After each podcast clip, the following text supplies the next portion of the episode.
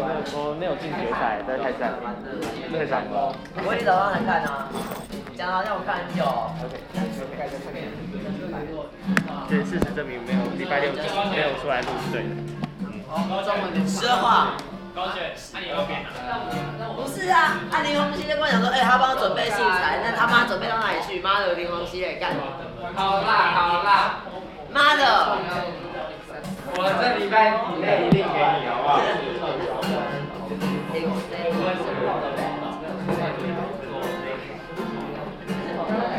我今天你只要快点给我。好好好好好。你能不能在三分之一奥莱时间内给我？不行不行三分之一奥莱 时间。太太太太太。直接讲太太太那个。不是我的。对。太快太快了。拿走拿走拿走。送你送你。三分之一奥莱我一百。快点啊！十二号，再给我。一。一个人做两年。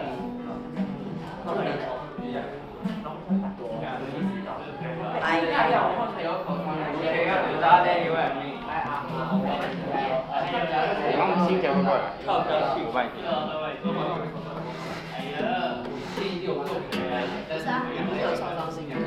觉还好。还好啊，对吧？哦，你让人有创伤性的问题。无钱要交什么啊？无钱要交我三十万。对。这个。那一定要就跟没讲一样。有。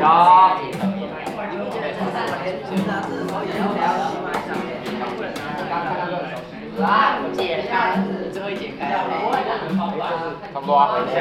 第一个你讲他妈的。我如果想学，我再去请教你关系。那起来讲完就解开，那没有证明。是，一段，是一段。不是用刷，是一段。是用弹。哦，那一段就是这首歌最屁毛的一段。算是。错。文成教育学。文成教育学。文明教育。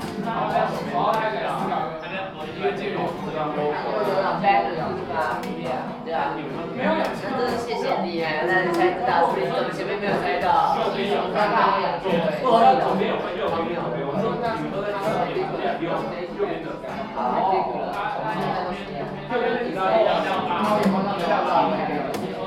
哇，一起背啊，一起背啊，啊。你把你刚两个背过的都背出来了。来哥啦，因为我觉得不会二二没有，我觉得我觉得不是英文念法很秋，二不。可是这个他的会有结果，就我证明啊。他们两个话，十二号，那你规划管理。讲来这是你这是咖喱老师哎，哎哎哎哎哎哎！我说数呃那个呃哪个哪个哪呃那个？个他自然语探究，他刚刚说什么？这样好吗？干你老师哎！说我说。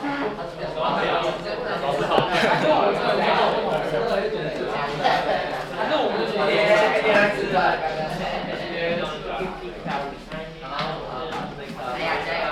谁谁在对没送的话，你要你要自己讲，你是觉得以后真的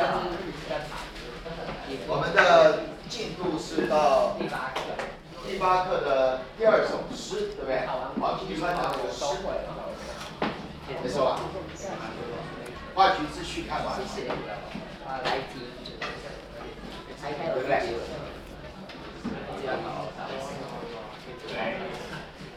好，各位请来过来，我们来看看女学生。哦，赶快赶快，哎哎，哎，陈浩不要再晕船了。要，到某程度上算你觉得好了。某程度某程度上啊，某程度的呀。上上啊？好看。这个叫女学生。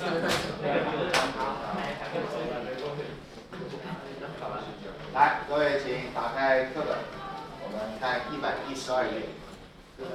这是王金川的一首诗。我们先看题目。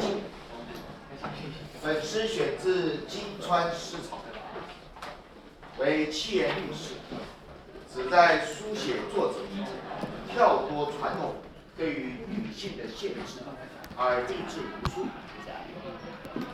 期许发挥天赋的才能有所作为，而女学生也就是她自己来描述自己，做一个年轻的学生，为什么在那样的时代，女性受教育，在整个社会上都还是非常稀有。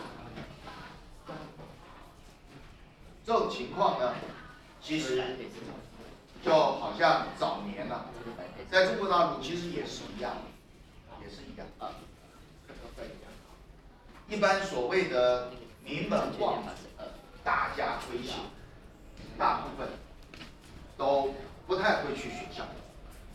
为什么？因为那个年代他们认为，一个女生闺阁待嫁，竟然到了学校去抛头露脸，实在不差。而另外呢，就是有的女校是教会办的，就外国人办的。呃，他们的规矩就是学生都必须住校。各位知道早，西方教育系统，所有的大学，那那时候不叫 university，而而就是 college。而这些所谓学院的学生，无论男女，从入学开始就是住校，因为他们要强调的不是你在这个学校要上多少课，而是在一个学校的环境，你一段足够的学习时间，譬如说两年，那个时候四年的时候，大部分都两。那两年或者有的学校呢会这个强调他的学生的生活教育，所以他要求三年。而三年的时间，学生绝大部分都是住校，除非你家就在学校附近，不然一般都是住校。他要求的原因就是因为在日常生活之中，跟着所有的同学跟着所有的老师，在一个校园环境里面来进行全人格的学习与塑造。所以，相对类似的这种传说或者是谣言，相对就会变得特别多。任何大城市，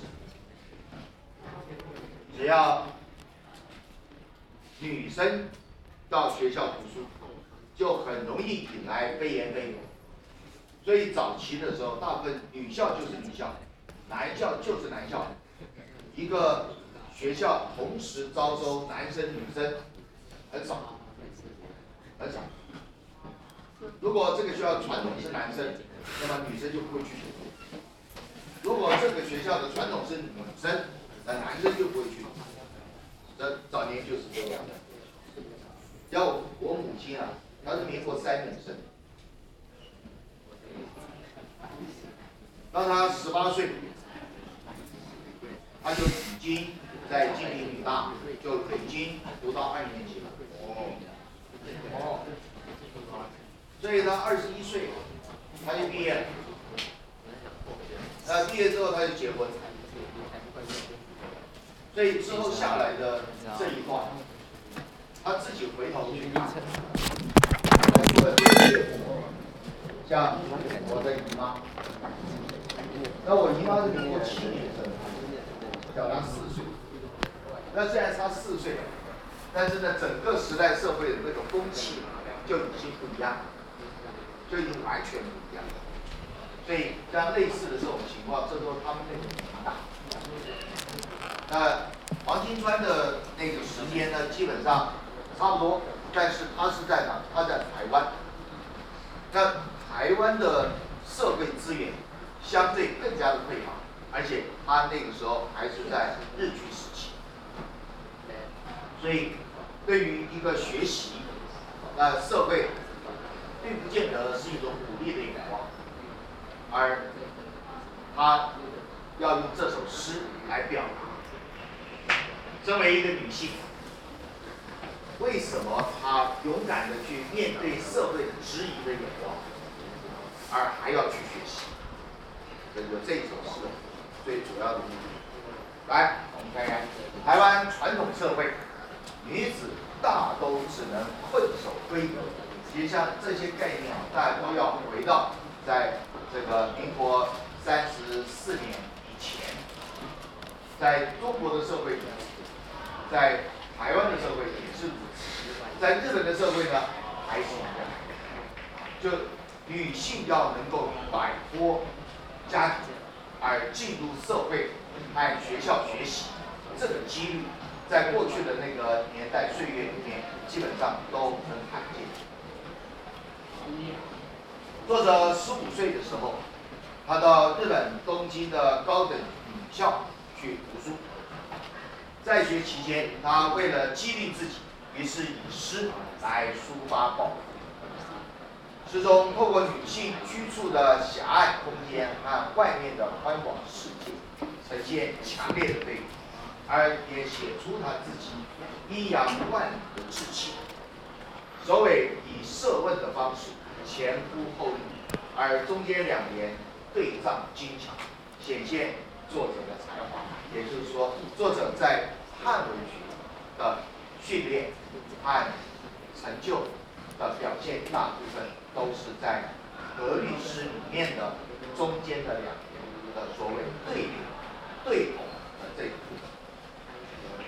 今天讲对联，好像是一个独立的一个问题，但是在古人的文学学习的历程里面，联是他们学诗的第一步。学诗的第一步是联，而不是什么，而不是所谓的绝句，也不是所谓的律诗，不是。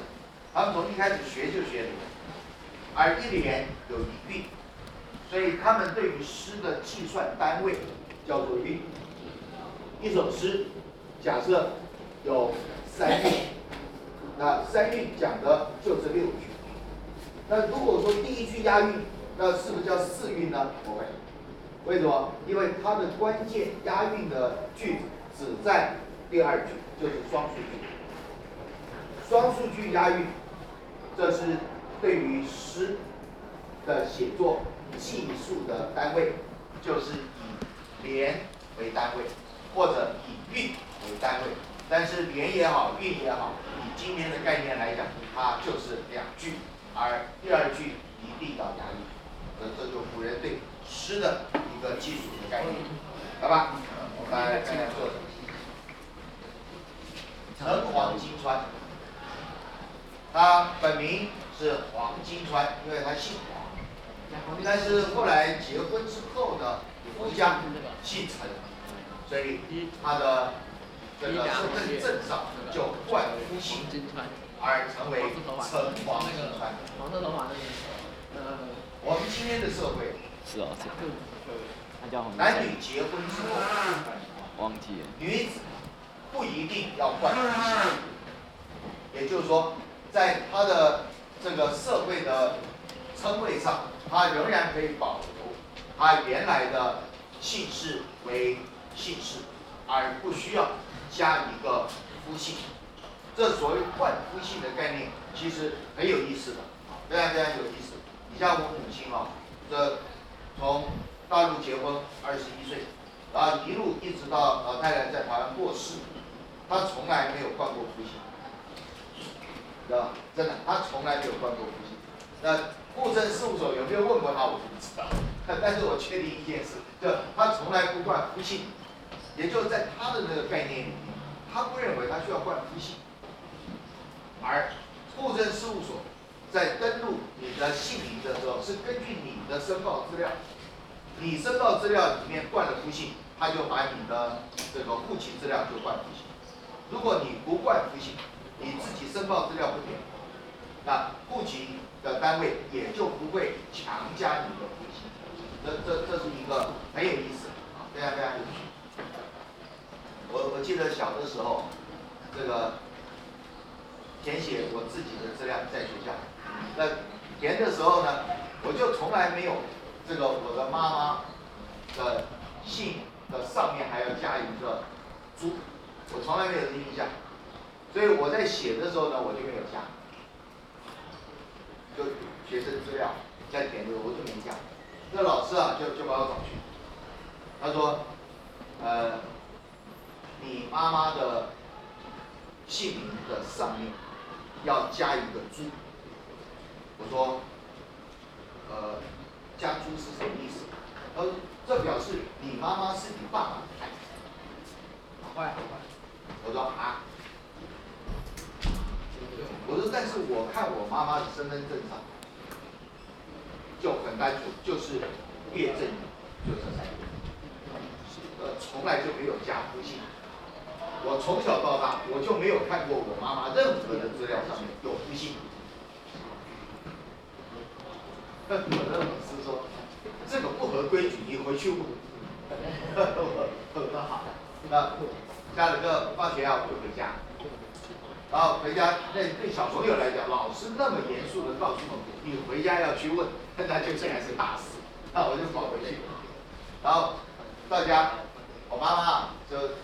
反正他都天天在客厅，然后我进去之后，我说妈，我妈说哦回来了，我说是，我说今天老师要我回来问一个比较严肃的问题，我妈就觉得很有意思，她说哦那什么问题啊？我说我在学校填资料，那妈妈的名字，我妈妈说我就叫岳胜云啊，我说是啊，我说我也这样写。但是我的老师把我叫去，跟我说我这样写不对，也就妈妈的名字的前面要加一个猪。我妈妈看看我，说，她从结婚的那一天，包括在大陆的户户籍成本，然后她的身份证，基本上都是不加夫姓。他说冠夫姓是一种从属关系，知道吗？那他们那个年代，一个大学毕业的女生，她的那种自主意识很强的。我我妈妈写的很强，所以她的自主意识很强。她说，那是一个从属的关系，你知道吗？我虽然嫁给你爸爸，但是我是朱家的媳妇，但是我是岳家的女儿，懂吧？懂，懂，知道？然后，那我我真的老老师这样问我要怎么说？而你就告诉你的老师，我妈妈不惯脾气，然后你就这样告诉老师。呃，这个问题，二十几年前你姐姐就问过了，是吧？就当年我姐姐在大陆读书的时候就问过，我说好，好，知道？这这这就好，这就是他们那个年代的女性对于惯不惯不信这件事，就他们的认知是个人独立的这种意识，不太一样，很有意思。也就对于旧社会、旧制度，他他们是一种对抗，他们从心态上就对抗。他的籍贯是台南人，出生在日治时期明治四十年，也就明前四年，卒于民国七十九年，年八十四，所以这个老太太基本上比我父亲都大一岁。来，我们来看看介绍。陈黄金川出生富裕家庭，周岁上，由母亲独自抚育成人。同样也受到母亲有意的栽培，自幼韩语传统诗词汉字。十五岁时，随着母兄赴日本东京就读清华高等女学校，毕业返台之后，更致力学习汉诗，经常参与诗社的活动，在日治时期古典诗坛上占有一席之地。其实各位看这两位作者。这两位作者，其实他们全部都一样，都是高中毕业，在在他们的年代都是高等女学校毕业。其实他们那个年代的高等女学校就相当于我们今天的高中，但是那个年代能够在社会上能够上学而读到高中的，大部分都是家庭背景是富裕。啊，才有可能。那富裕之外呢，还要开明，啊，还要开明，所以才会有什么，才会有这样的一种学习的机会。但你像在中国大陆，你像我母亲他们读书的，那整个的背景都是教会学校，都是教会学校，而且都是修女办，都女学校是这样。但是在台湾就不一定，台湾读女子高校，大部分都是官学校。那另外呢，就是到日本去了。那在日本读也是一样，基本都是高等学校。藤黄金川擅长静品诗，以七言绝句居多，诗作的内容丰富，涵养个人亲友，乃至于国家民族，风格清新淡雅，时时流露。女性的温婉性情，啊，现在有这样的一本书啊，叫做《金川诗草传世》。这本书各位你知道吗？并不是他的家族。这一本书的定型还是在台湾有一家，它不是出版社，它是整个文史资料库，全台湾最早。也是以西方资料库为主，一家文史资料库，叫做汉真图书公司。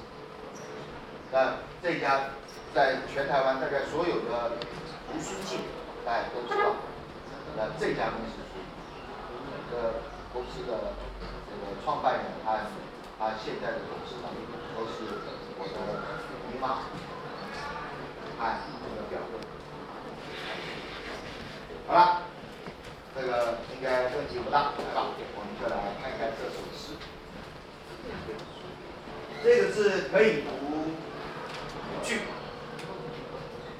巨干秀德九白头，不及金师万里游。赐福凶仇无点破，雄飞饥渴遍环球。书生过辈闻名乎？学苦。须从哲理求，安得女权平等日？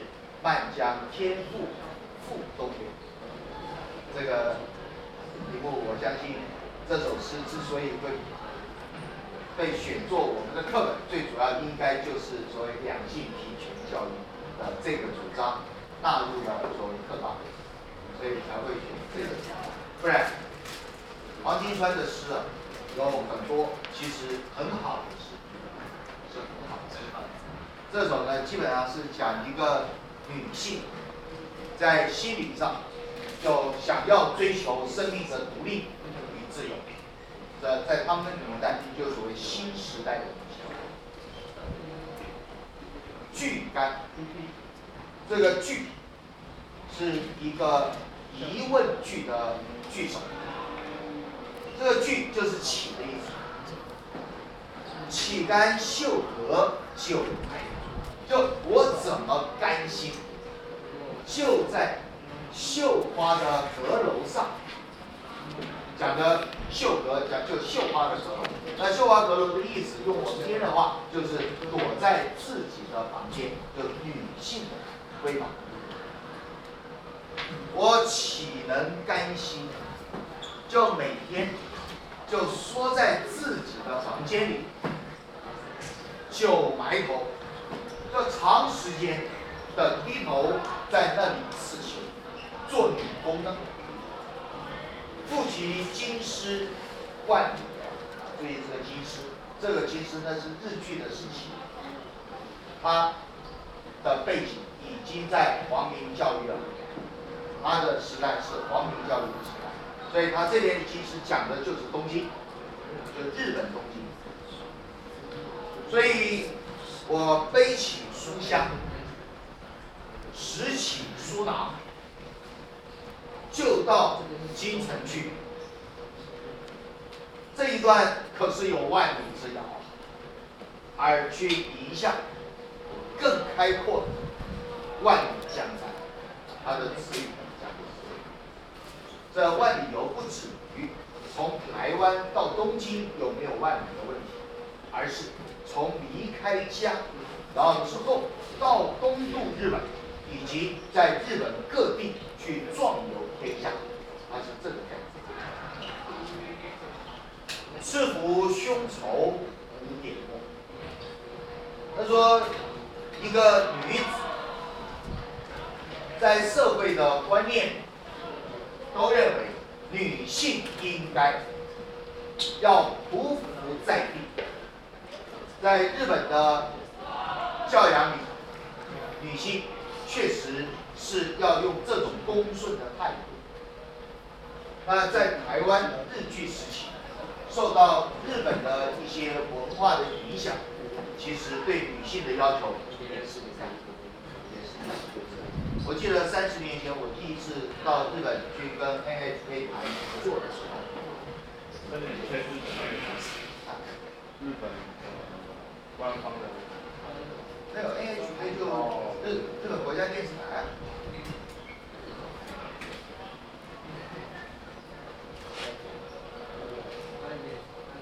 当时《中国时报》的驻日特派员是秦凤七，秦凤七先生。那《工商时报》的驻日特派员，呃，这个人现在还在，我不知道各位认不认识刘丽儿，这这位女记，女记。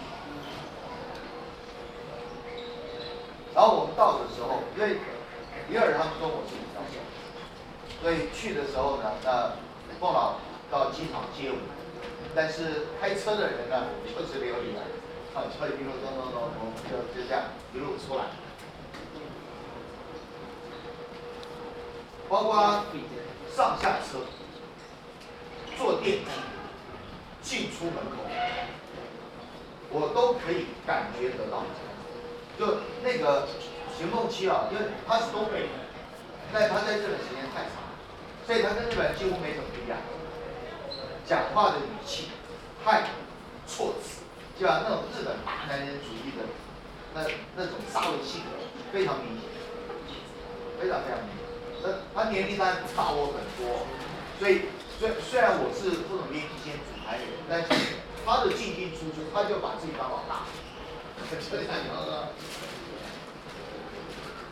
然后我们到 A H K，那 A H K 来负责接待的是他新闻部的一个一个经理，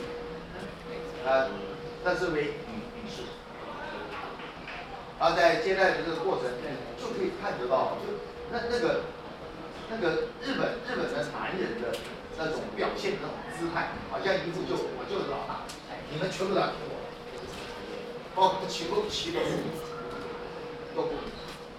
但是刚进出的时候，我就问，我就问学生啊，我说我看他们进进出出那个女生啊，总是被刻意的。被刻意的，然后就不停的被往旁边推。我说为什么会这样？他说不懂，我告诉你，你不懂。那在日本，这个电梯上来，他连进电梯的资格都没有。我说啊，我说他是我们这一次他代表 NHK 的主谈人呢。对，然后他连进电梯资格都没有。我说至于吗？他说啊，就是这样。他他的回答的那个口气和口语，我到今天我都记得好，好，这就是那个那个那个大陆的一些很多很奇很奇怪的那种声音的那个发音，你知道吗？啊好，好，就是这样，是的，就这样，他的姿态就是很有意思的。到后来到最后整个谈完，然后双方签约，然后最后这个吃饭。当天是 N T K，呃，第二天呢，我我要离开了，所以我就跟女儿说，我说我说安排一下，我请那个啊那那位经理吃个饭，谢谢他。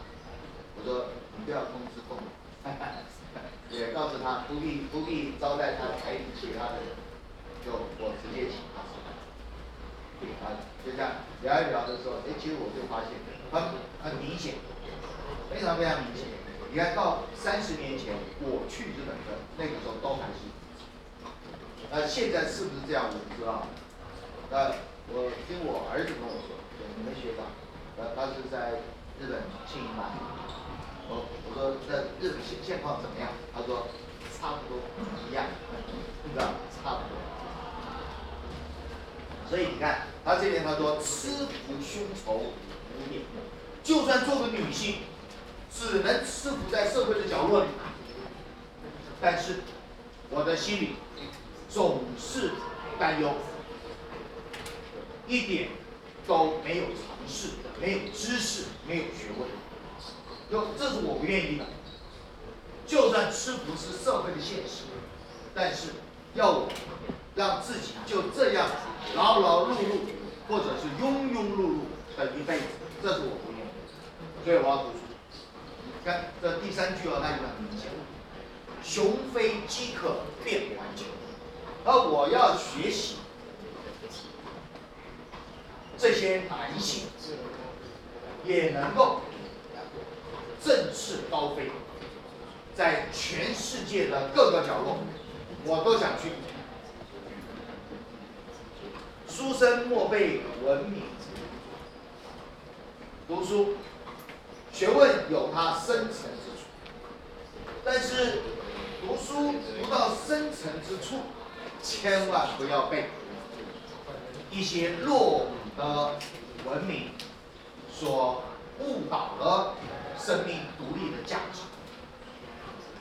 莫被文明，这个文明是让用我们今天话，就所谓社会文明，就读书读的深刻，相对的就应该要了解。书中真正的道理，而不要被一个社会比较虚，甚至于被社会的一些所谓无知的落伍的这些文明所影响，而固步自封，不敢勇敢踏出去。学古须从哲理去，学习要辛苦之处，但是这所有的学习辛苦。就应该要从哲理的深刻的地方去探求真正的知识。安得女性女权平等日，安得这个安就是焉的意思，在古文字里面，这个字做语词。而在古文里面，这个字大部分都会用这个字来替代，都用安来替代。这安得就是焉得，而焉是一个语词，是如何的意思，是如何的意思。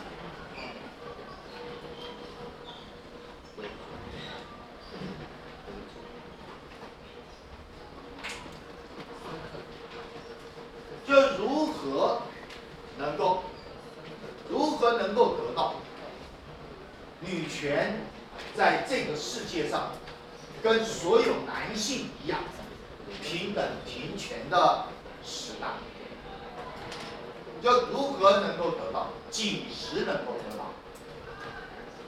漫江天赋附东，而以至于我们现在的社会很多的女性都被社会观念的压制，而只能随随便便就把一个女性美好的一生都在男性沙文主义的压迫之下，而只能付诸流水，就随着时间消失。像这样的一些文字啊，其实就对很多的一些女权主义者，我相信他们读的时候一定觉得很振奋啊。但但是在他们的那个年代，说实话，能够勇敢的提出这样的主张，真的勇敢的提出这种主张，很不容易。啊，像这个部分。应该没有什么太大的问题。记得这个诗的文字之间，虽然对于所谓性平思想，在那个年代啊算是引社会之先，但是呢，这样的一个观念和这种努力，在他们那个时代是非常不容易的，真的非常非常不容易。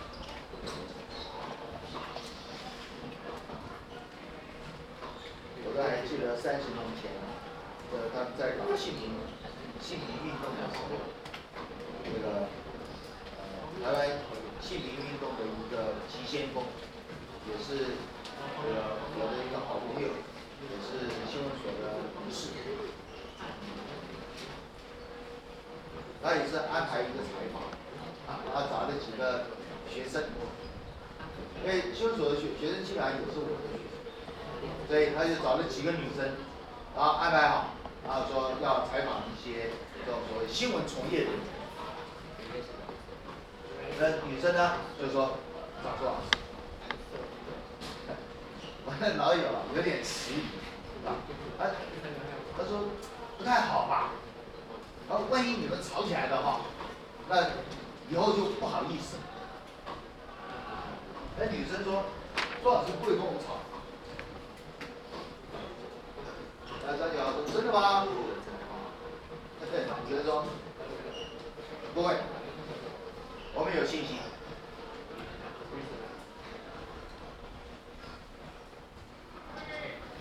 然后在采访过程里面，家里就说：“哎，他说朱老师，你自己有没有自觉？”我说：“啊，我自己有什么自觉？啊，你有没有自觉？你们在新闻处理的过程里面？”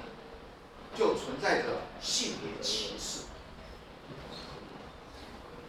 我我说我在处理新闻的时候，我的脑袋里面只有新闻，新闻的对象和社会的公益，我不太会有所谓的男性女性的差别。啊，真的吗？我说真的。呃，那譬如说你们下标题的时候，你们会说什么什么什么什么？哎，比如说五十老妪，我说五十老妪就讲五十岁的财政。我这跟六十老翁没有什么不一样。然后你看，这个性别歧视，我说什么意思？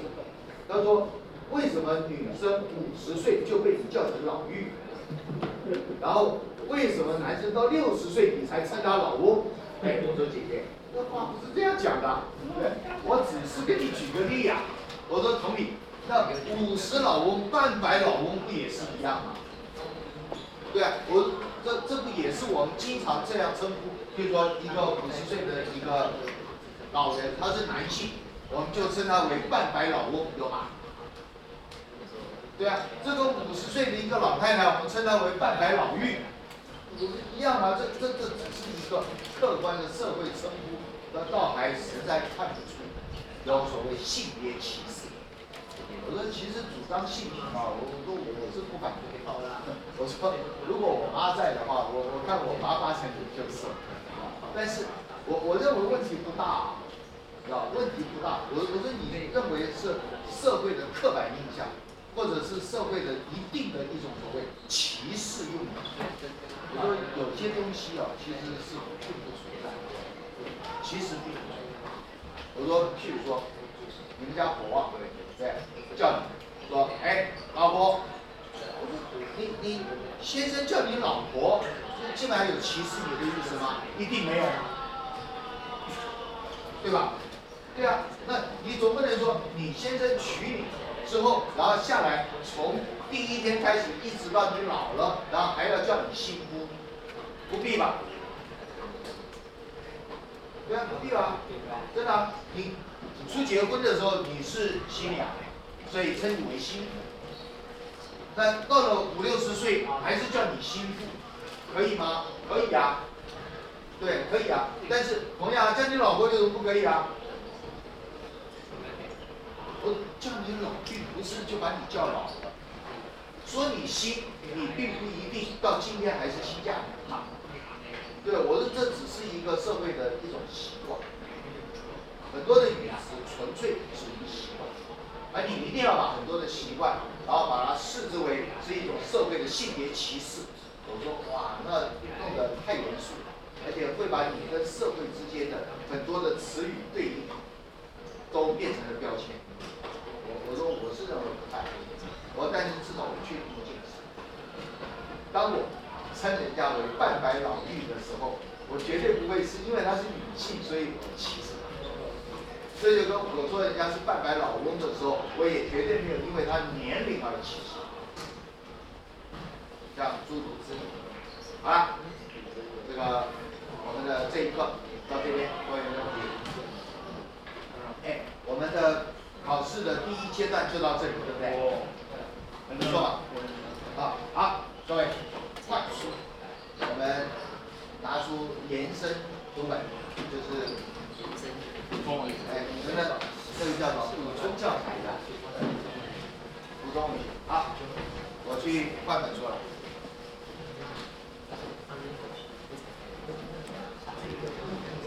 的名字叫什么？啊，台湾给的名字我都是给的新上没过来。哎，你现在，好吗？好。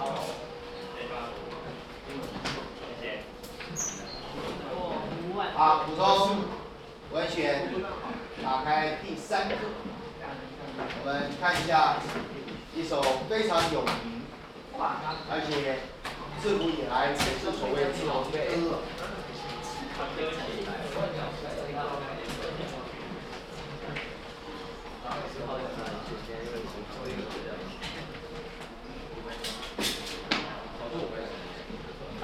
长歌在。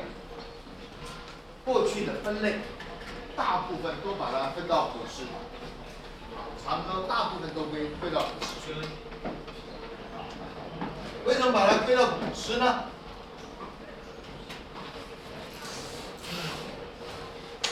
因为它的形式大部分都比较自由，而且大部分都会超越所谓唐代格律的结构。为什么？因为它太长了，所以格律结构的种种的规范，在长歌的古诗的这个形式里，就很难，就很难严格的被执行。但是白居易是唐代的诗人，他那个年代的格律已经成熟，而且在整个的成熟的过程里面。几乎已经成为所有的想要做官的读书人都必须要熟悉的。而甚至于到了中晚唐以后，古诗的写作有太多的作品，原则上都还是依循在格律诗的格律结构。那我们这首长歌行就是，它虽然是古诗长歌的形式，但是这里面的格律大部分都还会依循唐代格律诗的限制与要求。而这里面最重要的就是让我们去看到一种长歌古诗会出现的所谓转韵的规则，而这个转韵的规则，规则在古诗里面会有，但是在格律诗里面常态是不出现所谓转韵的问题，但是当用格律的节奏来书写长歌的古诗的时候，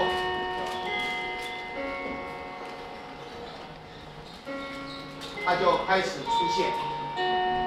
当用格律的形式要形成长歌的写作过程里面，韵的转变，要让一首诗因为声音的关系也能够配合结构而传达出节奏上的铿锵变化。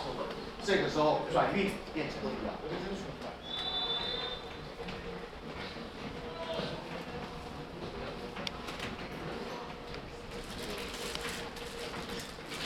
因为没有办法一韵到底，所以他就必须转运，而这必须转运的过程啊，也就留下诗歌在连续长篇的叙述的时候，如何让它不单调的一韵到底，而中间能够因为音韵节奏而形成它的铿锵变化，就变得很重要。这就转运最主要的东西。好我们先休息一下。啊下节课我们的来看看这一首。小点一下